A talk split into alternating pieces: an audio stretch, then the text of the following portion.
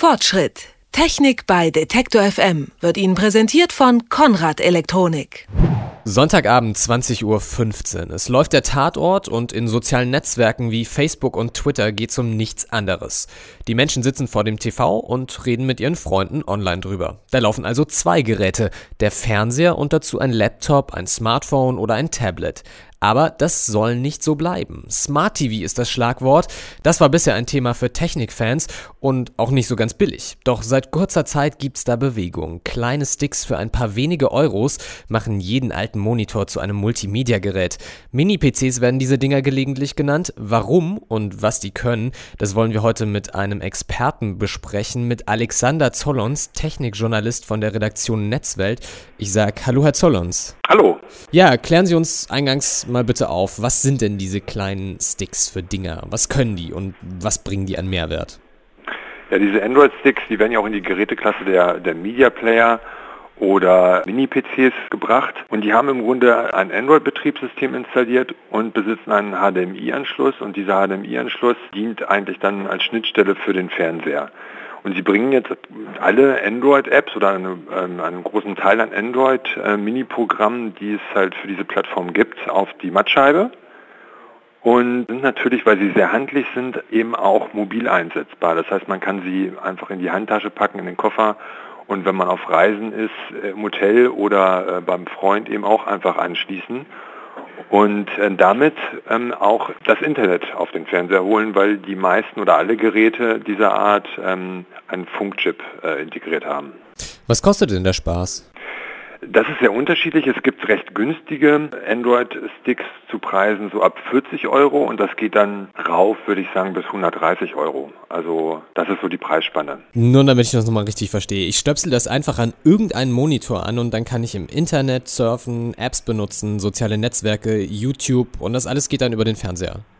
Genau, was Sie natürlich benötigen, ist ein äh, Internetanschluss und ein Router und dieser Router muss WLAN unterstützen. Wenn das so ist, dann haben Sie quasi den Stick und der besitzt auch einen Funkchip und kann Ihren Fernseher dann mit, mit, mit Internet ausstatten.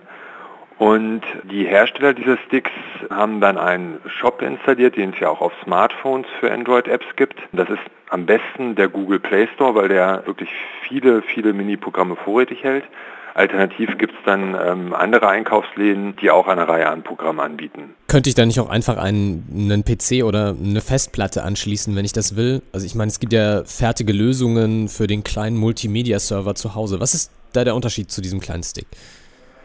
Also an diesen Sticks kann man auch eine Festplatte anschließen, weil die auch noch einen USB-Anschluss haben. Man kann auch ähm, sozusagen so einen USB-Verteiler anschließen. Dann kann man neben der Festplatte auch noch eine Tastatur oder eine Maus anschließen per Kabel. Der Unterschied zu Multimedia-Servern im Heimnetzwerk ist äh, zum einen äh, die Kapazität, die Multimedia-Server bieten, die ist weit größer. Also man kann jetzt nicht unendlich viele Festplatten anschließen, weil so viele Anschlüsse bieten sich dann doch nicht an. Und dann ist natürlich die Leistung dieser Multimedia-Server größer als die von diesen kleinen ähm, Miniatursticks. Und der Komfort und die Bedienung ist besser, weil ähm, viele Protokolle werden von diesen Sticks nicht unterstützt. Man müsste das nachrüsten. Das ist dann eher was wirklich für sehr versierte Anwender und schon für Entwickler. Das ist bei diesen Netzwerkspeichern, Multimedia-Servern weit einfacher gelöst für den herkömmlichen Anwender. Wie sieht denn so der ideale Anwender eines Mini-PCs, Sticks aus? Zum einen sind es mit Sicherheit Android-Fans, die da große äh, Freude daran haben, dass sie eben ihr Lieblingsbetriebssystem auch auf dem Fernseher nutzen können. Zum anderen sind es aber auch alle, die einfach wirklich ihren Fernseher mit Internet ausrüsten wollen und einfach schnell mal ein paar Videos ähm, aus dem Heimnetzwerk von ihrem Rechner oder von irgendeiner Festplatte, die im Heimnetzwerk steht, oder im YouTube-Video abspielen wollen und das mit ihrem jetzigen Fernseher nicht können, weil der eben nicht internetfähig ist. Das ist, würde ich sagen, eine Anwendergruppe, die sich für diese Produkte interessieren könnte und andere sind natürlich die, die ähm, Wert darauf legen, eben auch einfach unterwegs so eine Lösung parat zu haben. Da diese Android HDMI-Sticks eben sehr handlich sind und sehr klein, lassen sie sich, wie gesagt, ähm, sehr gut in einer Handtasche oder im Koffer verstauen. Also wenn ich mir so ein Ding kaufen will, worauf muss ich dann achten? Ja, es gibt, es sind ja alles meistens, oder es sind mobile Chips, die in den Geräten verbaut werden. Es gibt Geräte, die haben jetzt eine CPU, es gibt aber auch welche mit zweien.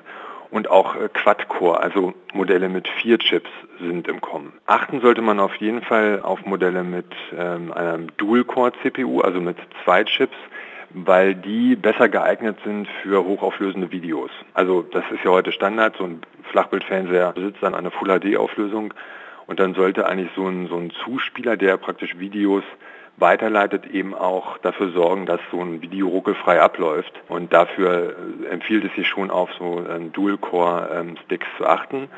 Außerdem ist es relativ angebracht, das neueste oder Android in der Version 4.1 installiert zu haben. Auf dem Markt sind allerdings viele äh, Modelle auch mit Android 4.0 erhältlich. 4.1 ist aber besser, weil das flüssiger läuft als das 4.0er System. Und äh, interessant für viele dürfte auch sein, dass ein Teil der Sticks eben auch Bluetooth unterstützt. Dann kann man eben auch Bluetooth-Geräte wie eine kabellose Tastatur, eine kabellose Maus ähm, anschließen. Für solche Anwender, die darauf Wert legen, ist es eben dann schon wichtig eben und sollte man auch darauf achten, dass Bluetooth unterstützt wird. Kleine Sticks bringen die Leistung eines modernen Smartphones oder Tablets auf jeden beliebigen Fernseher oder Monitor. Mini-PCs werden nie mitunter genannt. Und wir haben darüber gesprochen mit Alexander Zollons, Technikjournalist von der Redaktion Netzwelt. Haben Sie herzlichen Dank für das Gespräch. Ja, ich habe auch zu danken. Vielen Dank. Fortschritt. Technik bei Detektor FM wird Ihnen präsentiert von Konrad Elektronik.